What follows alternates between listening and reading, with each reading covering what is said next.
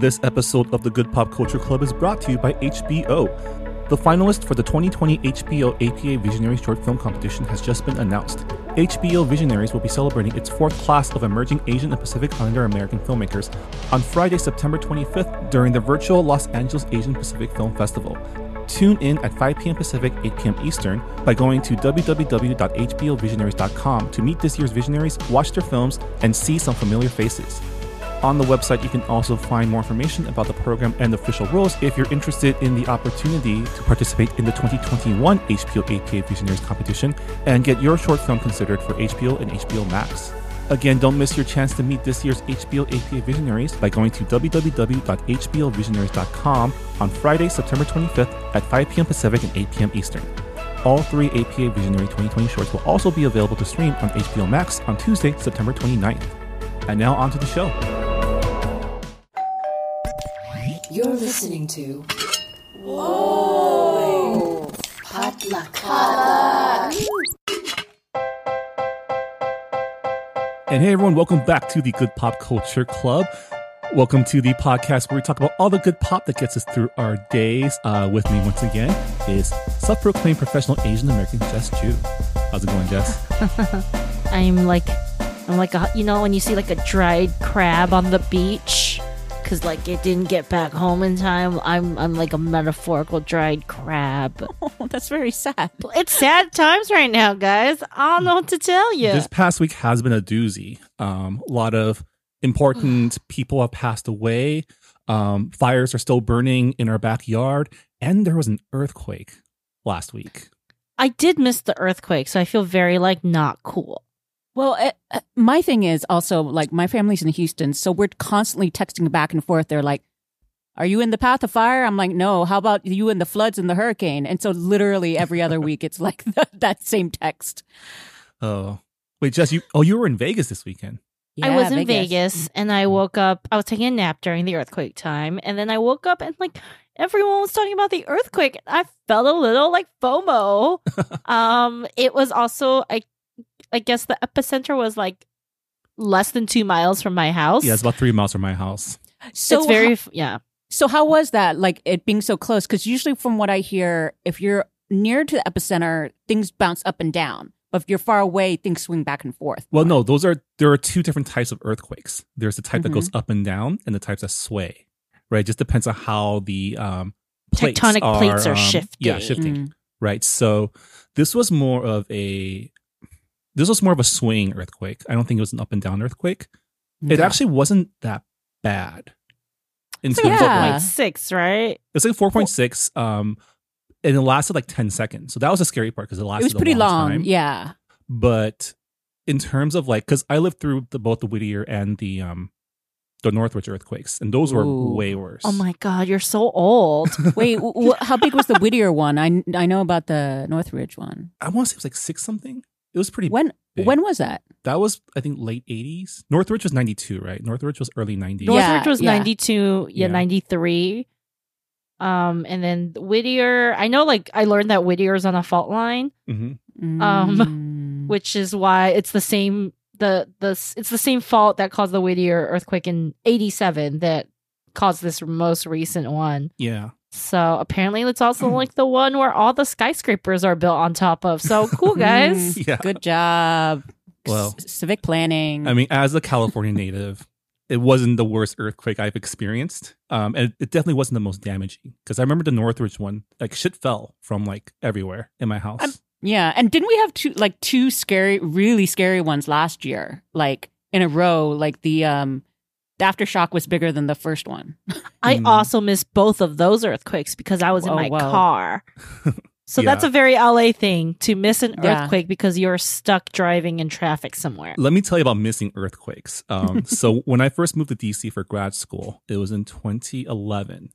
Um, so that was the year there was a big earthquake in D C that damaged the Washington Monument. During the earthquake, I was doing a ropes course. So I was climbing a tower. So all of a sudden, the tower started shaking. And I thought some asshole up top was like shaking the tower. I was like, just to mess with people. So I kept climbing and climbing. And I got to the top. And then I realized everyone below was yelling at me to get down from the tower. So apparently there was an earthquake. And I was like, oh, I, like, I had no idea. And I was like, well, you know, I'm from California. These things happen. I did have an earthquake that interrupted a summer school trigonometry final. And it was like literally the last day of summer school. And there's like policies. If it's over a certain magnitude, you have to evacuate and they have to check the buildings. So like it's literally, it was great. It was like so clutch. So they just gave everyone like an A for the final. I was like, was it the you, Jaime Escalante summer program at E L A C? No, it was the Alhambra School District Summer oh. School, which it was very not exciting. Also joining us, sorry, I forgot to introduce our second co-host, um, culture editor Han Nguyen. What's up, Han? Hi. How was this earthquake experience for you? You've been through a couple, right? I've been through quite a few. Uh, it's not the biggest one. I am. I I, di- I do believe the bigger ones more recently were like last year, or was it two years ago? I can't remember. They're all blurred together for me.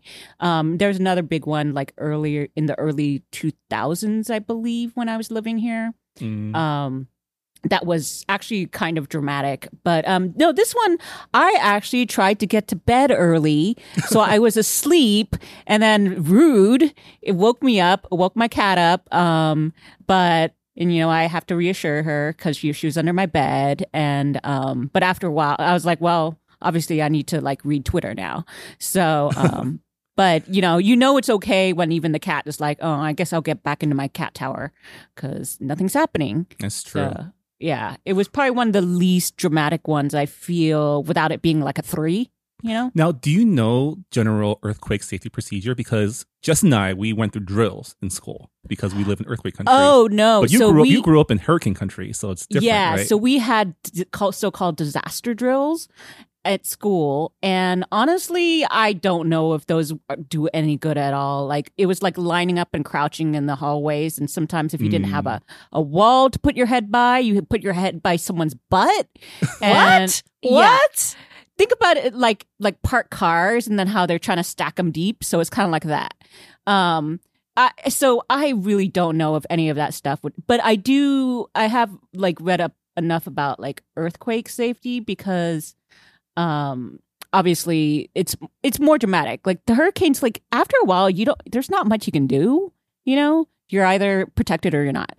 So here, like, even though some p- people were saying, like, I've heard many differing things. Like some people are like, get in the doorway because that's the strongest part of the structure. And other people are like, get under a desk. And then the last thing, you know, I've seen is go in the safety triangle. So go next to the piece of furniture that has a high back or a high, you know, profile, because the things fall and then they like kind of fall away from it. Yeah. So, I yeah, mean, so the general concept behind all of those strategies, which they're all mm-hmm. valid strategies, is when earthquakes happen, shit falls on you. So you need to get yeah. under something yes. so it doesn't. So like, that's yeah. the most dangerous. Though I feel like they've changed stuff. I I, I don't think the doorway thing is yeah. true anymore. O- also. How many of us can I, I, and I have to put my hand down, has actually earthquake-proofed your stuff, like your tall cabinets and your f- pictures and stuff? I know I should, and I just haven't. Oh, no, we're native I, Californians. We we live we, fatalistically. It's, yes, it yeah. Happens. Well, it happens. I feel bad because I was just like, well, maybe that's why I haven't put my pictures up. But um, like for tall furniture, I'm like, well, if I put other shorter furniture next to it, you know, maybe. But I always just kind of worry because I was like, well, my cats, those are the ones that I have to be afraid of. But, you know, honestly, they're fast enough. They'll probably just run un- underneath a piece of furniture. So yeah. I don't know. I mean, they used to bring this like truck thing with a fake house, and they would like load you. This is very California. They would like load you class homeroom by homeroom, and they would like load you into this fake house that shook to like show you what being in an earthquake was like. And honestly, you're just like, that's not bad. Yeah, I, because they can't really make it violent. Like they can't really scare you like that. But uh, uh, interesting. I mean, if there's one thing that I am thinking about is, I should really make a bug out bag just in case, right? Because that's something well, I do not have. I have plenty of those because I think also last year was also a really bad fire year. So I have mm. like a bag for my cats. I have um, I have a backpack in my car. But like if things like, for example, if I were in the one of the possible evacuation zones for fire, I would have an actual like rolly bag packed, but like right now I don't. But I did one year when I was, you know, like when the smoke was ridiculous. Um, yeah. But yeah, so I, I, I think I'm okay there. Honestly, the best possible scenario is if like anything bad happens, if my house is fine, then like I can stay there. But yeah, I'm kind of glad I'm not living in like a complex or going to the mm-hmm. office um, these days, because that's kind of the worst place to be during an earthquake, is if you're in a place where you're like not on the ground floor, you know? But those are like built to, it's freaky and seems counterintuitive, but they're built to move so they don't crumble in an earthquake. That's true.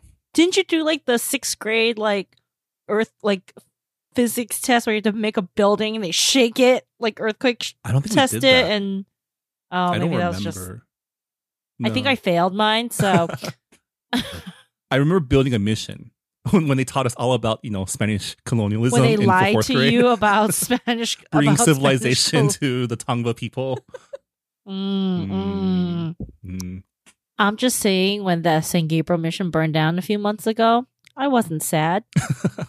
Well, I'm glad everyone's doing okay. Um, the fire seems to be moving away from us. It's still huge, the Bobcat Fire, which is, like Jess said, way too cute a name for like, as devastating a fire as this is. Yeah, I think it's like the second largest fire in L A County history at this point. Um, so it's not looking great. Mm. Um, but I mean, we're safe because, as we've talked about before, there are several rich suburbs th- between us and the fire. So they're probably not going to let it burn through.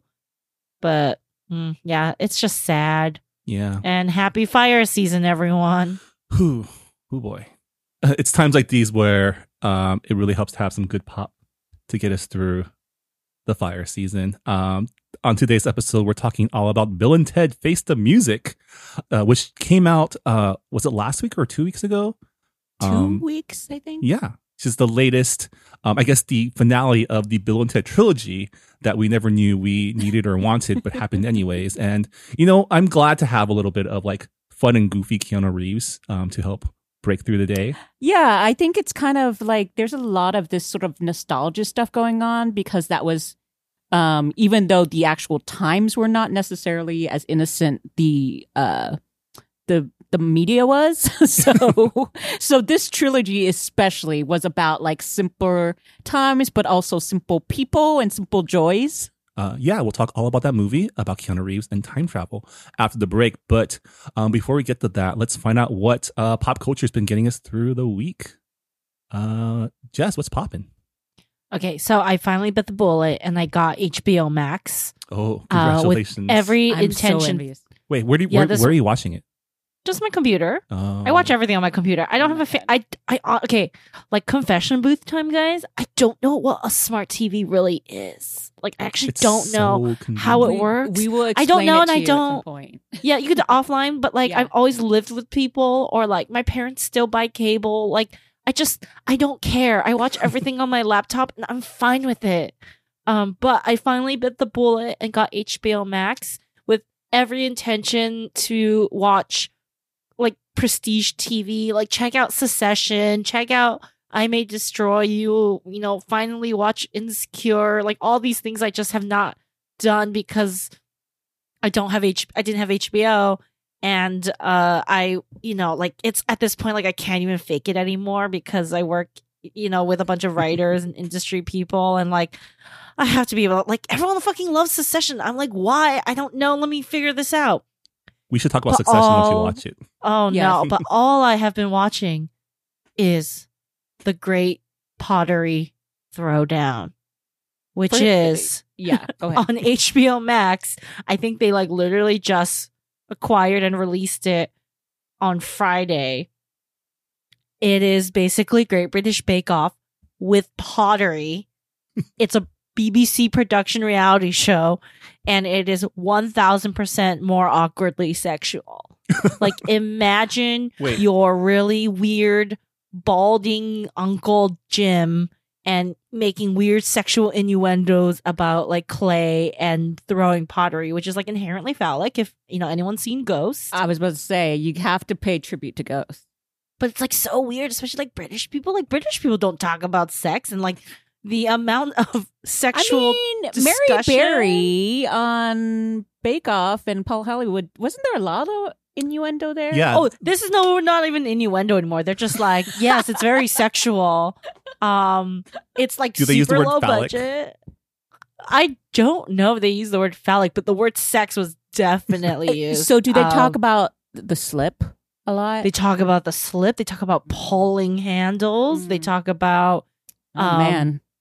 And, and the judge. The judge, you know, in the great tradition of these British shows, there is a Paul Hollywood-like character. He looks like a janky Paul Hollywood. I don't... I missed his name, so I call him Dave Burbank. And Dave Burbank wears a really intense lapel, like thick, thick, thick, thick, thickity thick lapel suits. And he, this is actually pretty wholesome. He cries when he looks at some of these ceramics because he's just so moved by the artistry. And I'm just like, this show's wild and I love it. Um, one guy has like dreadlocks. It's like, what? Like one white guy has dreadlocks on the first on the oh, first no. season. It's just like, it's all great. It's everything I want and love. The Great British Bake Off just started its twenty twenty season. So, but so this has, I like binge watched the entire season in this first weekend and it is, it's great. I would highly recommend it if you like any of these like nice British reality shows about crafts or hobbies. Okay.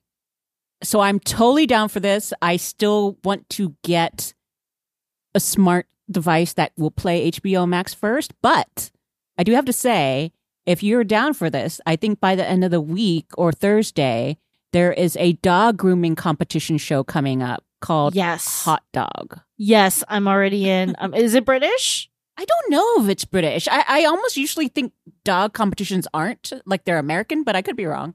I, I just don't watched. like the amount of mu- like I don't like American reality or like alternative competitions because they're just so like loud and annoying. Like I, I know Holy Moly's like a thing and there's like a lot of these like game reality shows, but I'm like, it's just really loud and everyone talks really loud. I just want nice British people making bowls.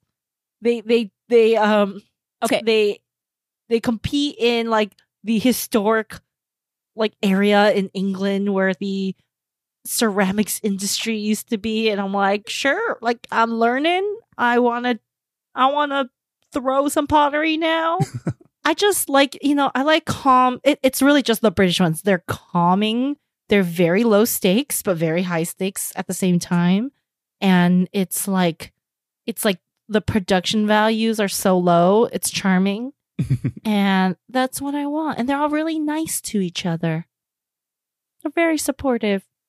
And got some characters, right? You need a good mix of characters. And you need like someone who has like an interesting, like real life job. You need someone be, who you would not expect to be into like this craft, like an ex-army vet or something.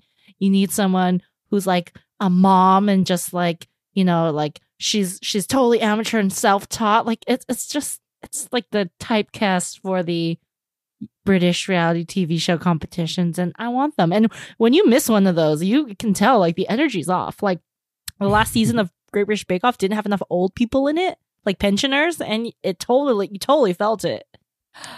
The next season is starting soon. It starts today. Is it point- in England? Is it simulcasting here or N- no? Netflix gets it um, one week later. Is it? Oh. When there's a will, there's a way. Uh, yeah, exactly. But I'm okay to wait. I just need to make sure not to get spoiled. Yeah. Okay, I will not spoil. I promise not. But what is, but I do want to know, what have you been watching? What's popping? With me? Yeah. Um, not watching. I've been reading. So last week was my quote unquote vacation where I was supposed to do a lot of getting in nature and hiking. And then all of our fires and smoke meant that I couldn't go outside. So um, I still wanted to kind of stay away from screens a lot. Like I, the first day I did actually watch some T V shows and I was like, oh, this feels like work. So instead I decided to get my uh, Libby app, you know, fired up.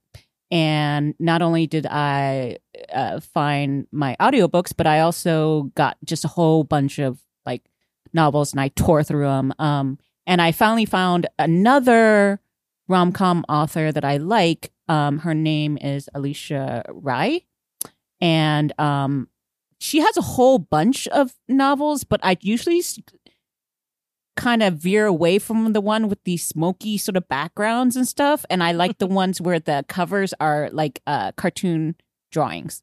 So yeah, uh, illustrations. Yeah. Right. So, and they're colorful and they're just less kind of like embarrassing, I guess, even though you could, you could like read it in public and like not right. probably get away with it. Yeah. It's, and, but you know, it's a digital book. I don't know why I care, but uh, so it's not like anyone can see it, but yeah. Um, so this series, it's a trilogy so far, but I have, there's only two books out. Um, like the, fir- and what I love about it is that she takes people of all different backgrounds for her um, characters, because I think she is Indian American, maybe, I think, unless she's Pakistani American. I forgot, um, which is not a good thing to n- not know. But um, so like the first book, called The Right Swipe, is about um, has a black um, dating app creator, um, and she created one called Crush. I guess it's kind of like Bumble. Um, And uh, she had like a one night stand with a Samoan ex football player. Um, and all of a sudden they run into each other again. So that's good. But, you know, what I also like about these books is that each of the characters usually has something significantly in their background that plays a big part of like their romance, um, as far as like the issues they have and how they have to work through them. So it's not like just. I, I hate to say it, like, I don't mind hot people in my books, but I hate the books where everything is just like, and they had the perfect breasts, and he's just hot. And, you know, I, I get really bored because I'm like, let me like the characters first before, like, I'm attracted to them just because, you know, the abs or whatever. Because they're just characters in books. So, you know, I, I'm very highly suggestible if you describe a very cool person. Um, the second book has, like, Um, the, the, the lady is uh, half Thai and half white, and she's rich, and she's an investor, and she used to be a former model, and she but she has anxieties about getting out in the world because she once had was kidnapped, and so she right, and then so she has a crush on her bodyguard, who is um, Pakistani and uh, Latinx. So there's like lots of hotness going there. They both have trauma um, that they have to get over. Um, and then the next book I'm very excited about. It's not coming out till twenty twenty-one, though. So I'm kind of pissed. Um, but it sounds already great because they gave like a little, you know, excerpt to tease you. And um, it's a uh, I believe she's Muslim um, uh, beauty influencer called Gia Ahmed. And she like moves to L A and she's been like, you know, messaging with this Bollywood star called Dev Dixit. And then so she actually shows up like, hey, surprise, I'm at one of your parties. And he doesn't know her. And so she realized she got catfished. Um, so there's all sorts of really fun things. I think like this person, like this author, like does a really good job creating these characters, but also just interesting plots that you don't see elsewhere. So I highly recommend that. Now, is this enough for me to delve into her, like, you know, uh, more smoldering title cover books? I don't know, but we'll see. Yeah. I mean, I feel like if you're going to go halfway, you might as well dig into You might as well do parts, Yeah. Yeah. yeah. Mm-hmm, I mean, mm-hmm. these were already kind of, you know, like, they're, they're, they're, they're fairly graphic books, you know. Uh-huh. So it's, it, it just, you know, but despite Wait, so, illustrations, you know. How yeah. much Wait. quivering was there? It's a little down and dirty. As a relative rom novel noob, um, are there like different levels of like, like are there oh, certain yeah. books that are just totally. straight up? Oh, yeah. Totally, like, totally. Oh, yeah. What is the difference? Just like the, the ratio of story to like sexy scenes or like. And um, how explicit it gets? Yeah, yeah. Like how, like some of them just allude to, like they do the cutaway and you see curtains and stuff like that, like how you would in a movie. So th- that's kind of like the lowest level kind of sweet. Um, I mean, there are also very some very religious ro- romance novels that have just like a kiss in the hand. But um, and then there are the ones that you really get into anatomy. And I don't read the first kind. Um, right, right. Definitely no, read the, the second, though. The best, I think the best one recently I read that didn't go too graphic, and I was kind of surprised that I liked it, was, uh, uh, I think it was a Scottish author, which was interesting because one of her characters is half black, and that's why I read it. And I thought, and I really liked that one, too. But, um, yeah, I was surprised I liked it despite the lack of actual graphic sex. Surprised. Great. It was good characterization. I was like, okay, see, this is why I'm saying, like, you can get me. But they did talk about, like, they had sex all weekend long. So, mm. oh no, I need like the I yeah. need like the play by play to to be happy. And um, you'd be amazed how many different words or synonyms oh, there are in the English language not, for yeah. a um for a male penis. Yes. Uh, it's Member. quite impressive. Um, it's quite impressive. Yeah, it's the bodice rippers that are very much into the synonyms. Um, but and so I read some of those too, and they were they were fine. I, I think for me it's like, if you can give me the really great sex scene and good writing and storytelling, then that's great. But sometimes I notice they're they're they are mutually exclusive. Um, so that's why I, I I have to say, like, I'm kind of excited when, like, they can combine the two. So I do say at least this series was pretty good with that. But there's a lot more story ratio, definitely, than sex. All right. And um, so clearly, Marvin, you're going to continue this. What's popping with you? All right. So I've been continuing my um, catching up of pop culture that I missed um, during the period of my late twenties, early thirties, when I was busy with um, work and grad school. And so uh, this past week, I finally picked up and played um, the visual novel Steins;Gate, which uh, came out in two thousand nine by Chiyomaro Studios. Um, it's a part of the Science Adventure series, which is a um, series of visual novel adventure games that tell stories that revolve around science fiction concepts like time travel and artificial intelligence and robotics and things like that. This story in particular, Steins;Gate, um, is one of their most popular ones. Um, it spawned a ton of spin-off content, including an anime, a movie, uh, a ton of novels. And so it's been on my to playlist for a long time.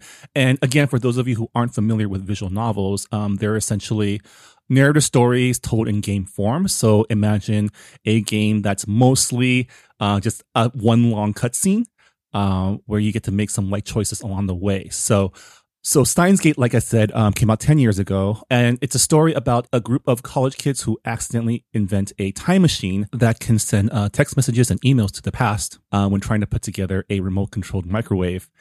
Speaking of time travel, uh, which I guess serendipitously um, also relates to our feature topic this week. Hmm. And so the first part of the story is all about them experimenting with their time machine and and letting their friends send messages to the past, which ends up creating some minor changes to the timeline. But then halfway through the story, uh, it takes a turn. And I guess this is something that's common in all of the science adventure stories, where it starts off lighthearted and then it veers into sci-fi psychological thriller territory. Um, and in the case of Steins;Gate, uh, at some point it becomes a thriller where basically the consequences of time travel gets thrown in the characters' faces, and they have to deal with things like the chains of causality, um, the butterfly effect, uh, convergence, multiple world theories, um, time loops, and paradoxes. And as someone who wasn't familiar with the series or the franchise um, at all, it was really exciting to um, experience this for the first time.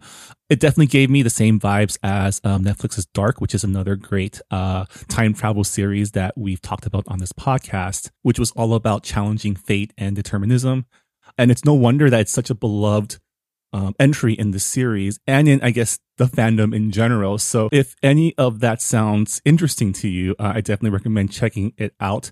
Um, you can find the story in a ton of different forms these days, um, not just the visual novel, but also there's an anime adaptation um, that's pretty good. That's available on Crunchyroll right now as well if you don't have the time to play a whole visual novel. Um, the game does um, take about ten to twelve hours for one playthrough, and there are multiple endings.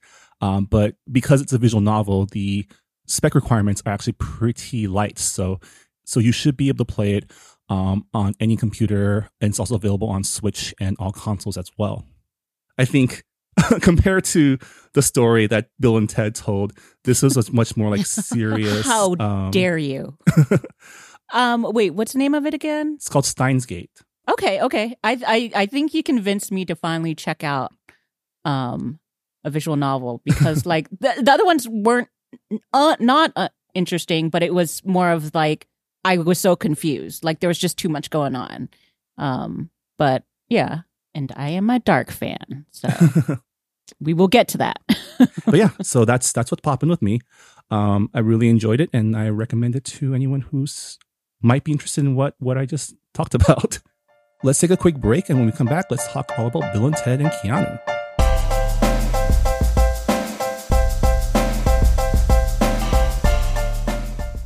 Hey, Brian, did you go to Saturday school as a kid? I sure did. Did you? Totally. Well, at our podcast, Saturday School, we don't teach a language, but we pass along the culture that we do know. And that's Asian American pop culture. Ada is a journalist, and I'm a professor and film festival programmer. We've watched a lot of great Asian American movies, and we want you to watch them too. Come listen to us as we look back at the pioneering films that have led us to today.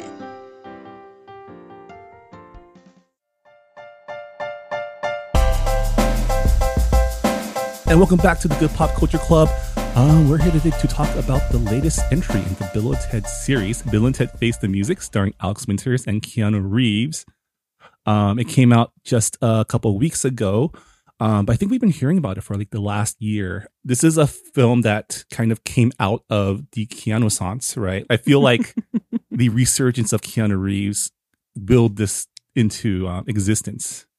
Yes. Yeah, so it's not like he ever went away, but you are right that there was more of a renaissance in that I think everyone started appreciating him, and he started getting a lo- like a lot of big titles um, all of a sudden.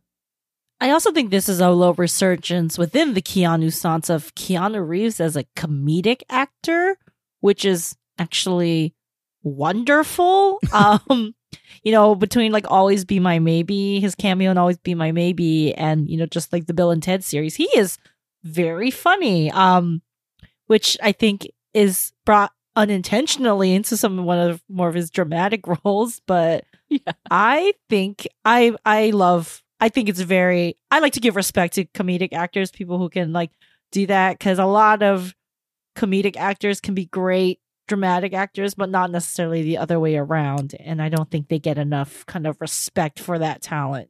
Agreed. Um comedy takes timing, and it kind of takes sort of like a confidence in yourself, because you do have to look goofy a lot of the times.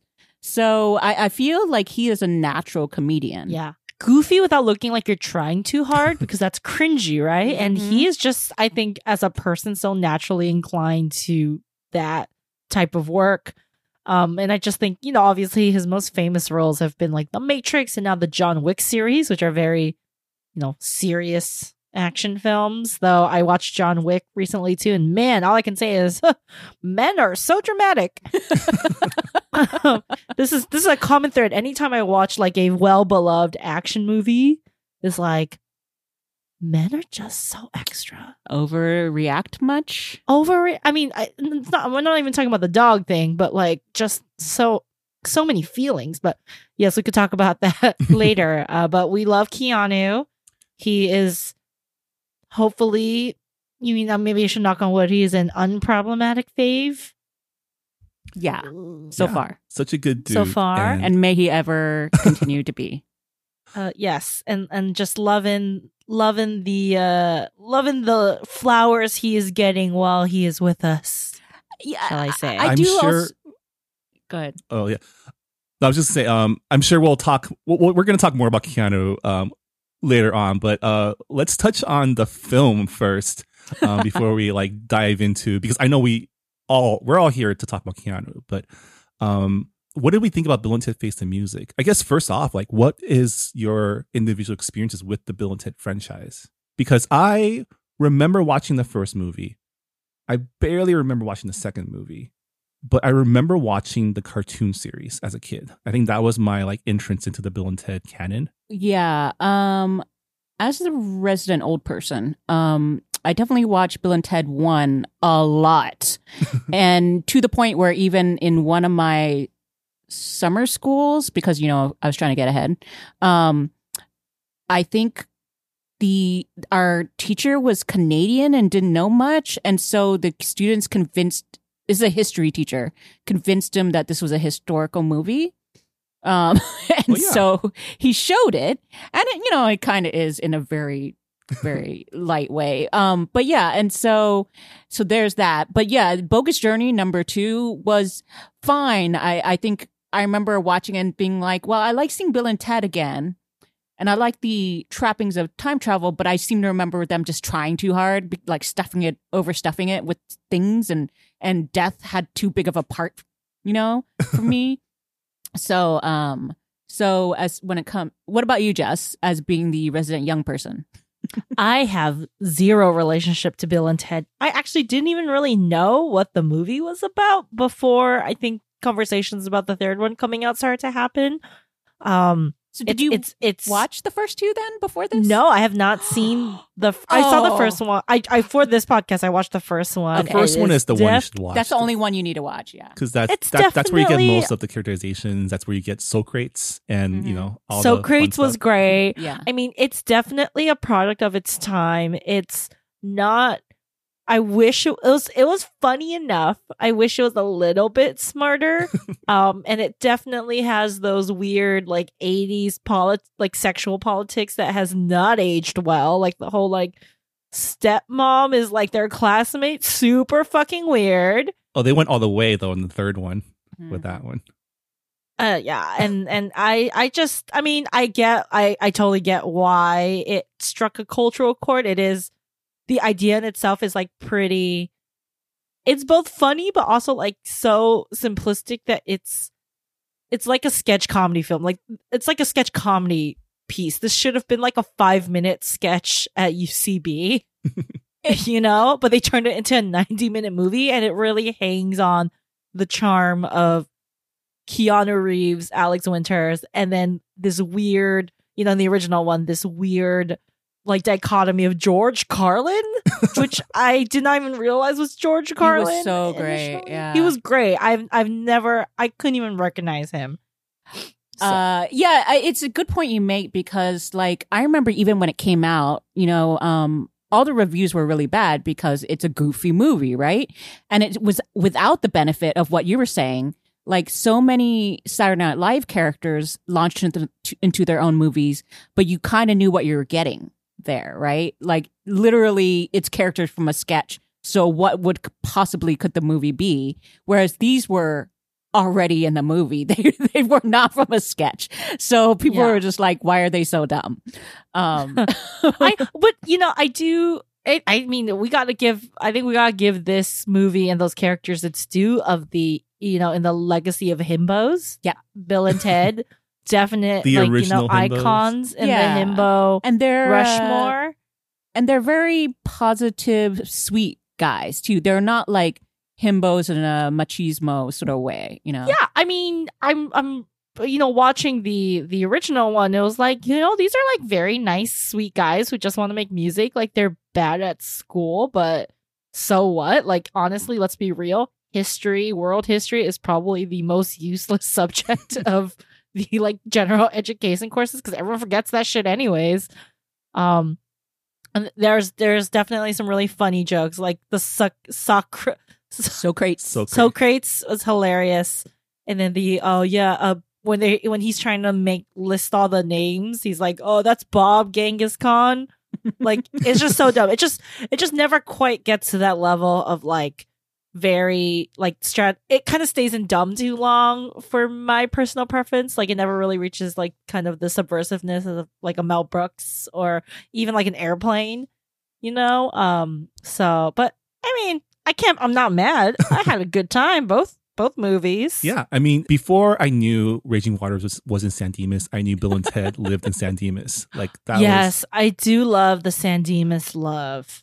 Like, that was very, as a Southern California person, and the reference to the number of water slides, because, of course, as we all know, or any, like, L A native will tell you, San Dimas is the home of Raging Waters, the number one water park that you, uh, that was the, both the, the site of all your puberty nightmares and hopes.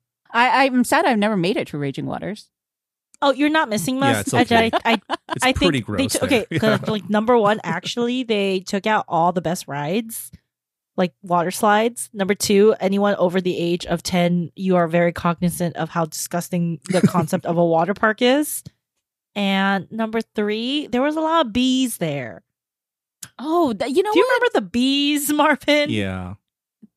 In certain pools, I remember. So we had a water park in Houston called. Uh, Wait, Fame City. Well, what was the water park called? I can't remember now. I mean, water but parks anyway, in general are just yeah, they are dirty, gross, dirty yeah. places. But you know what? You can't beat a lazy river. Mm. I really enjoy those. Yeah, that's fair. so, um, so that brings us to Bill and Ted Face the Music, the third um, film taking place. I guess did it literally take place twenty-five years after Bogus Journey? Like, was that? I didn't check the timing of it. Um, I wouldn't be surprised. They did. Se- they did set it in twenty eighteen. It is set in twenty twenty. Oh, okay. The I think the the Bill and Ted Face the Music is set in like temporary world. Yeah, contemporary world. So my general impression is like I enjoyed the movie. I admit that it's not the greatest thing ever, and I wouldn't like wholeheartedly recommend it to you know. everyone, but I think as something light to watch, it was really a lot of fun. The concept of these two guys being in Arrested Development for the last twenty-five years and not growing up is kind of outrageous, but seeing Keanu Reeves just like playing Theodore Logan was a lot of fun, and you can tell he was having fun with it. Um, even though I feel like a lot has been said about Keanu's agelessness, but they really made him look like a middle-aged man in this movie. Yeah, I felt like the stringy Ted Theodore Logan hair, it didn't go great, but that also meant um, something, the device they used that I thought was really fun was that in their time travels, they kept meeting their future selves, so their older selves, and all of them were hilarious. And I think this is why when you get, when we were talking about Keanu Reeves being really good comedically, he got to really like let loose in those roles. And I think the various hats and wigs and prosthetics kind of let you forget that there was kind of that middle age thing going on. Um, so it, honestly, regular Ted, like middle aged Ted was maybe my least favorite Ted in this movie, but all the other Teds were great. Um, but yeah, and, and I felt like Alex Winter kind of seemed the same, which is yeah. weird. I, I mean, he even dressed the same because even Keanu, I mean, Ted, he uh, he dressed a little bit older. Like he didn't have a t-shirt. He had a button up, right? so, but I yeah. did like uh, their kids. Yeah. Um. So I didn't realize Samara Weaving was in this one, or at least I forgot because I had just watched. Did you watched, think it was Margot Robbie? Well, I just watched... um. Yeah, because she is a Margot Robbie clone, I guess. But uh, I had just watched Hide and Seek. Except... Wasn't Samara Weaving the one who played the brunette? But she wasn't because brunette. She was blonde. She was blonde? Yeah, that's Samara Weaving. Mm, okay. The other daughter was Bridget a brunette. Something, yeah. Okay. Bridget Lundy Payne. Yeah. Because I, you know what? I think they switched the names in the way I thought they were supposed to be named, and that's why I got confused. Well, yeah, because... um. Did they name them after each yes. other? Yes, yes, exactly. That's very, very wholesome. Like, let's, but yes, very. But that's very in vain and also very wholesome. Again, the Himbles, right? Like dumb as fuck guys, but like very sweet and like you know good people at the end of the day. With dumb as fuck daughters. Dumb no, as I mean, but it's the daughters ju- weren't necessarily dumb. I don't think. So I think the reason why we don't see those characters played by women or, you know, coded as feminine, because it's like scary when a woman's too dumb because you're like, oh, someone's going to hurt you. Right. Like this is kind of the fucked up world we're living in. Like when you see two dumb guys, you're like, oh, you're dumb, but like you'll make it out of this alive, which is why like Bill and Ted throughout their movies is a good time. But if you saw like two like relatively not not very like kind hearted, but not bright women like going on an adventure, you're like, oh, no, babies, like. You you just are so stressed because you want to protect them because the world is terrible. Yeah, I'm trying mm. to think of the... Probably Romy and Michelle's would be of that ilk, and yet they're not They're not all the way dumb. They're more of like kind of airheady more, right? And, yeah, and, and they're grown women. And so they're not it's... actually going through time or anything very dangerous. Yes. You know? They're going back to Arizona. So it's fine, you know. So I do They'll think be okay. That's an interesting thing. It's, you know, I've, I, I was once told by a writer friend that, or an exec uh, I knew that, you know, most scary movies we see have female leads because the audience is more scared for a woman than they would be for a man. I think there's also proportionally more women in the audience.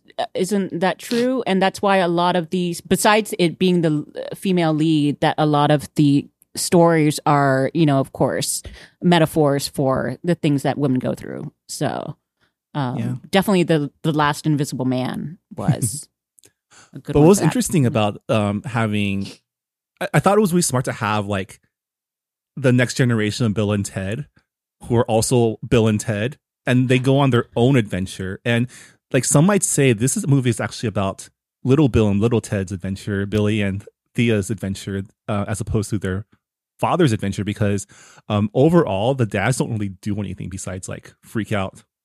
Yeah, well, right? I think it was smart for them to have a youthful element, right?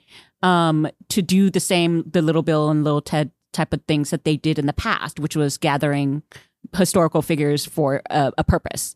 And then the original O G Bill and Ted's, they had their own adventure going into the future, doing their own things, which is when I got like my, you know, it, the exciting stuff where they got to play older versions of themselves with prosthetic pot bellies and um, muscles and all that type of stuff. Like the prison Bill and Ted's were so fun. Um, but I also like the elderly, like nursing home Bill and Ted's. So, um, but yeah, and I think that was smart, maybe because there has to be a little bit of a limberness to to jaunt through time and like grab people.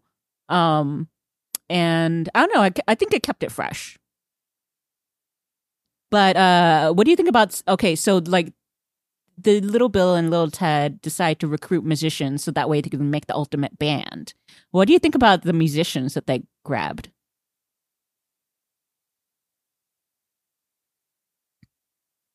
Um,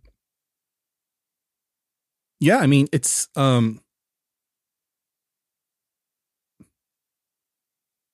I thought they were fine. Um, yeah. yeah. I mean, I'm not the biggest like music buff. So I was like, you know, you need recognizable, but a little bit of flavor in there to, yeah. to make the dynamic interesting, you know, so who would be like the funniest people to put together?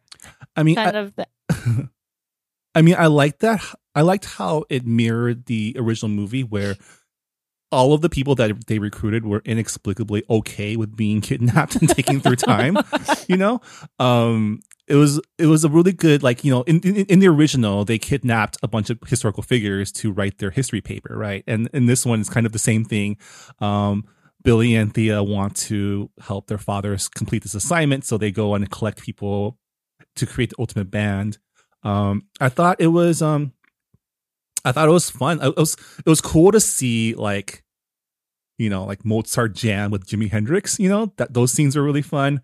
Um, I thought, you know, the final twist, and we're not going to give it away, but you can see it coming a mile away. I mean, the moment they name the mo- the moment you realize that the daughters are named after their fathers, like that's when it clicked for me. Um, but um, I think I don't know. I liked how it was a mirror of the original movie, um, because oh. I think because yeah, that's how so you keep the franchise it, you know? alive. Yeah. So they could do like another trilogy with Billy and Thea. Now you know who, who knows what's next. You know who I also actually liked, because we did see Death again, but I thought another breakout character was the robot Dennis, who, who had sort yeah. of a, a an awakening, and he realized he, he wasn't he's more than just a robot, but he's like a person. Just throughout the whole thing, it was just like, I, I mean, I don't want to ruin too many things, but it's just such a weird take on where you think he's gonna be, what he's gonna be, and then where he ends up. So it was. Yeah, yeah. It's also like a nice callback to other time travel movies, right? Like the Terminator, or yeah. I mean, Terminator, obviously, and it, it, this movie does fun do you know have some fun Easter eggs about time travel and time travel tropes and. You know, the fact that they travel in an American phone booth, which now would be very, which actually like is very out of place anywhere you go now. Um, you know, it's obviously a callback to Doctor Who and the British phone box, TARDIS. So, you know, there's like fun little Easter eggs, and it it's it's it's not going to win any Oscars. You know, it's not going to ask deep philosophical questions about humanity and the nature of time.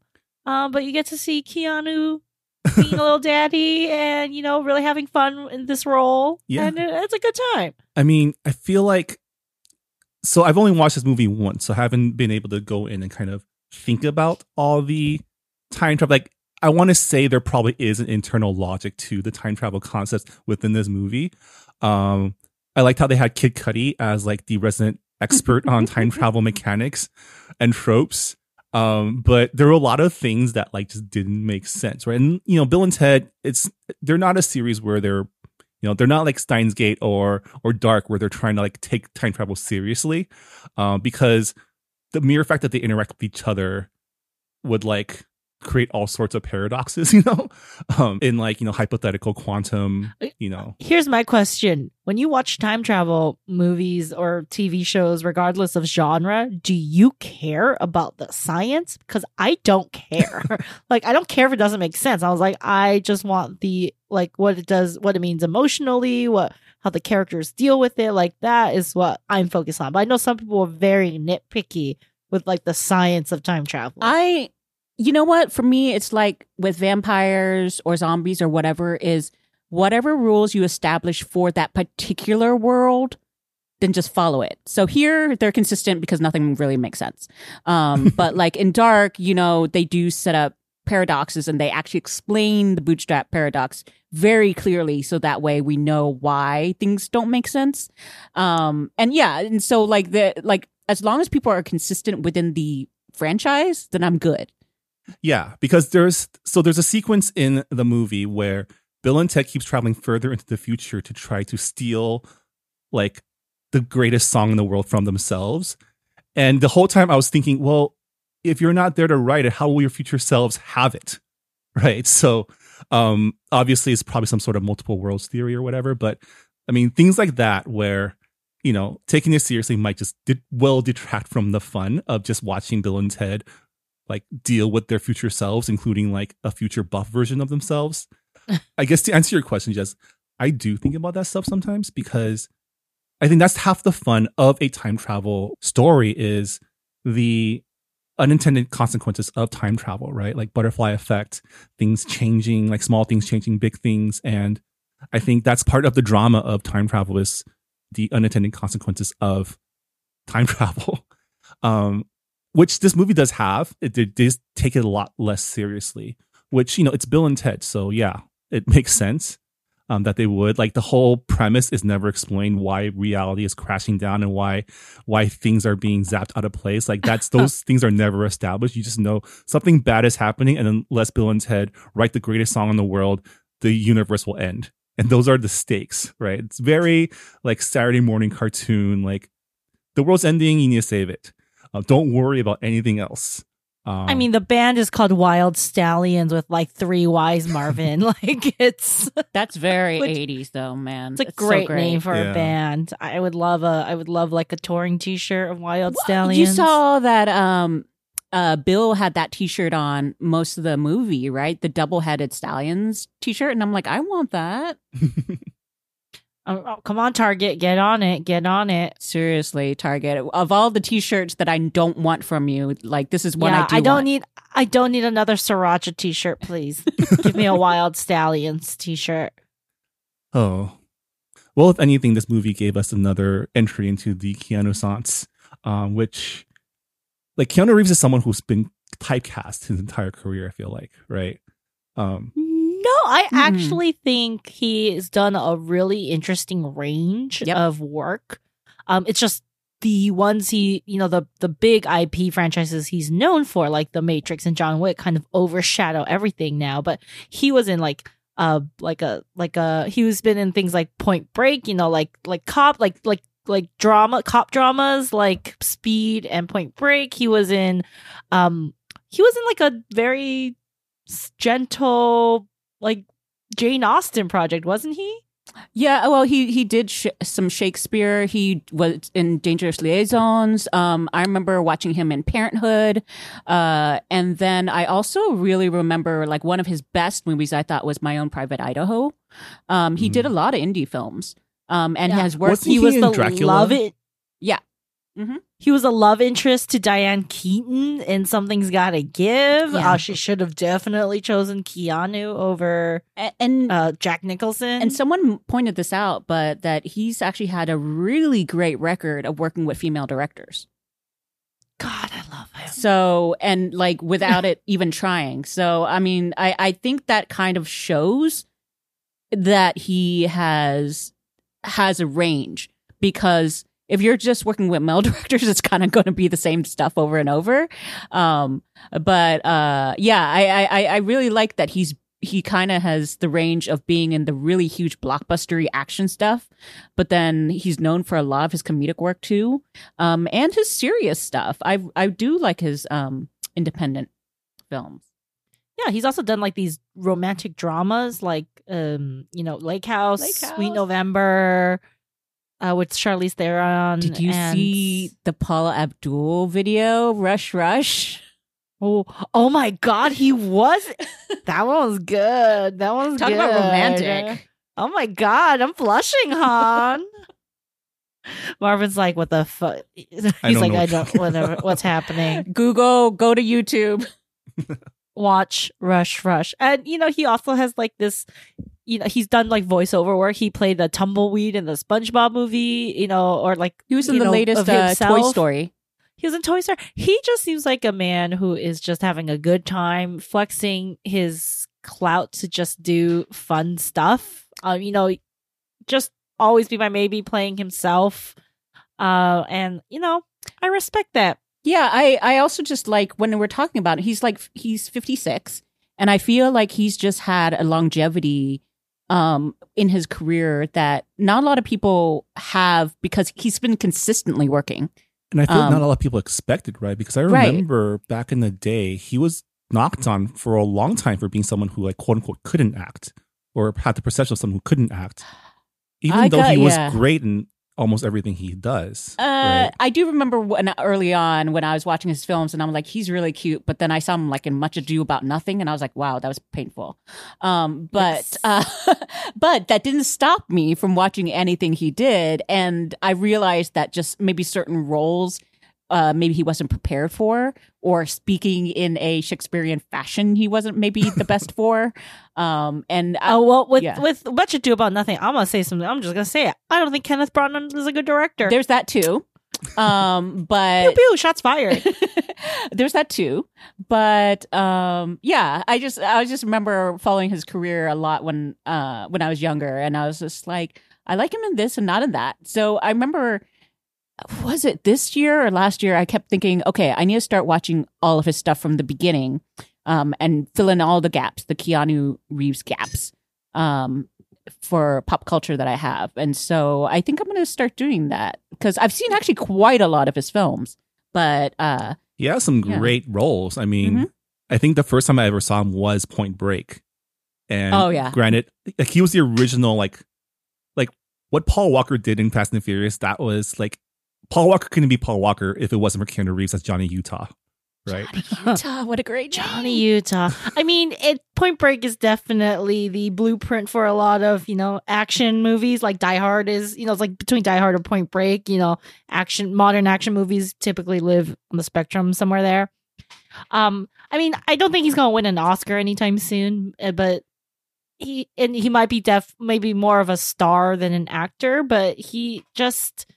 I think there's something inherently so charming about Keanu Reeves, and I think you can always work on the acting, and you can't teach someone how to be charming. Yeah. Like, I don't think you can, like, yeah, like, I, I think if you're not a charming person, or, like, a good person, yeah, it's just, you can't, I think that's harder to train.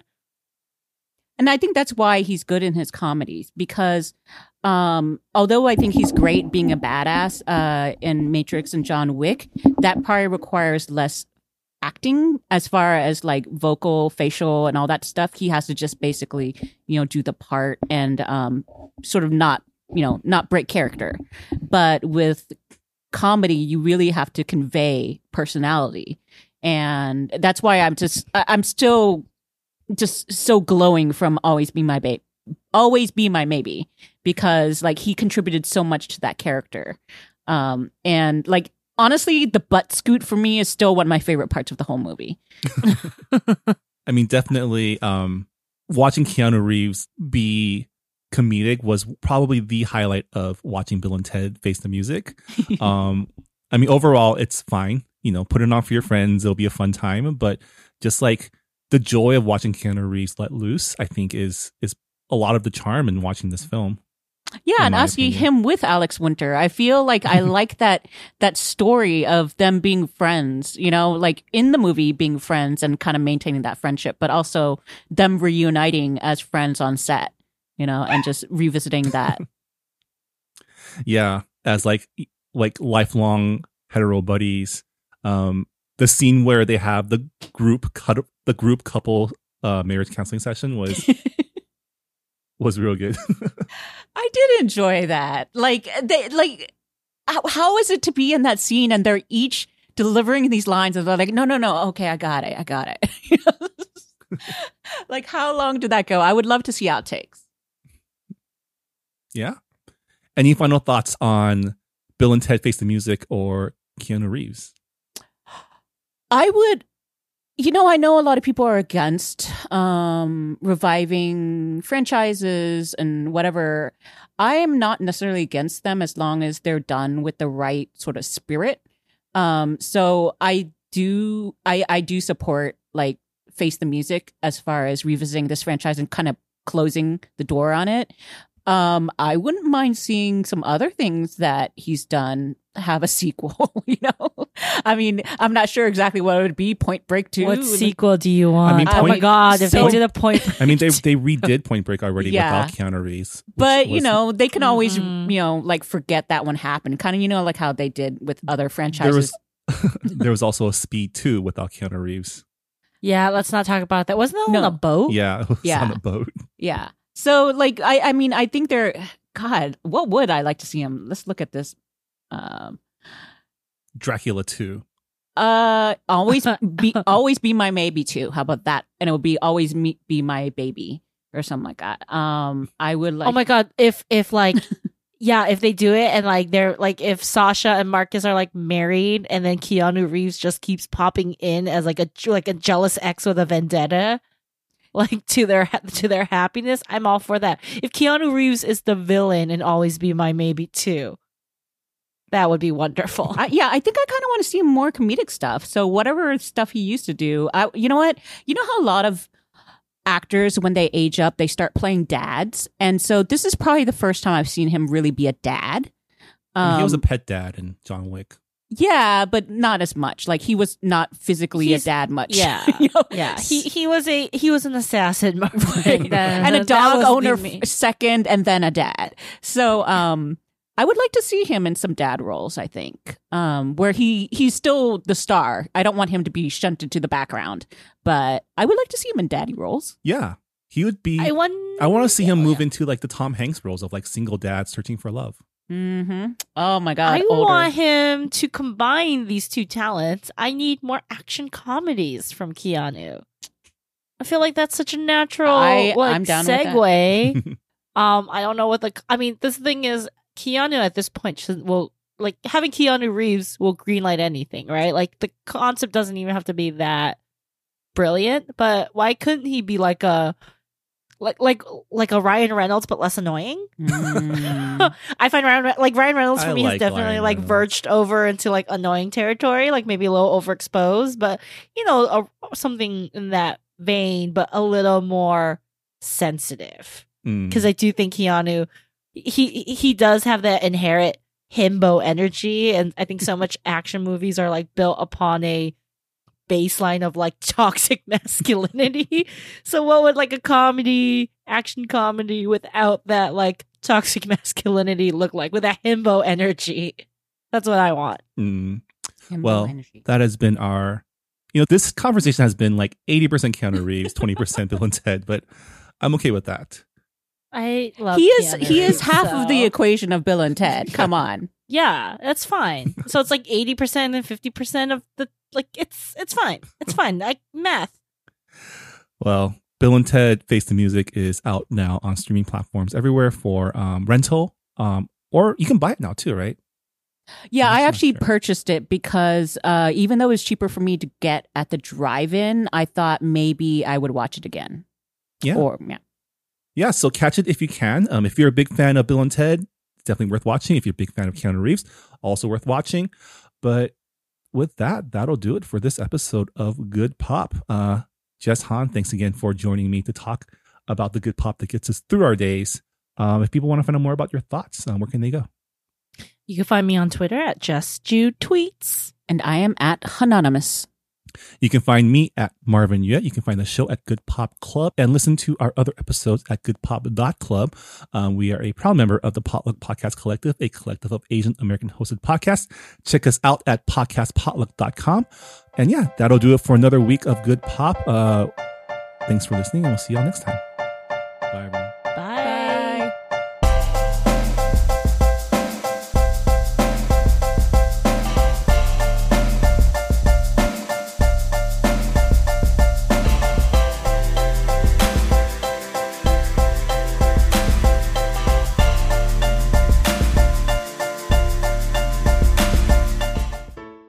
Hi, I'm Marvin. And I'm Rira. We're the host of Books and Boba, a book club and podcast dedicated to books by Asian and Asian American authors. Every month we pick a book by an Asian author to read and discuss on the show. We read a wide variety of genres from contemporary to historical fiction, fantasy to memoirs, and crime thrillers to romance. Some of our past book club picks are Pachinko by Minjin Lee, Sorcerer to the Crown by Zan Cho, and Devotion of Suspect X by Keigo Higashino. We also go over what's new in the Asian American literary world and chat with some talented Asian authors about their work. So whether you want to start reading for fun again or diversify your T B R list, we got your Asian literature cravings covered. For more info, check out our website at books and boba dot com. You can listen to us on iTunes, Google Play, Spotify, and wherever you find your podcasts. Part of the Potluck Podcast Collective.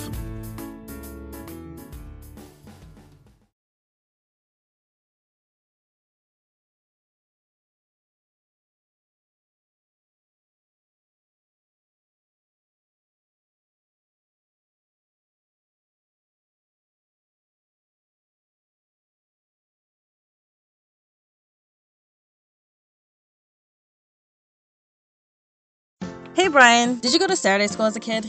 I sure did. Did you? Totally. Well, at our podcast, Saturday School, we don't teach a language, but we pass along the culture that we do know. And that's Asian American pop culture. Ada is a journalist, and I'm a professor and film festival programmer. We've watched a lot of great Asian American movies, and we want you to watch them too. Come listen to us as we look back at the pioneering films that have led us to today.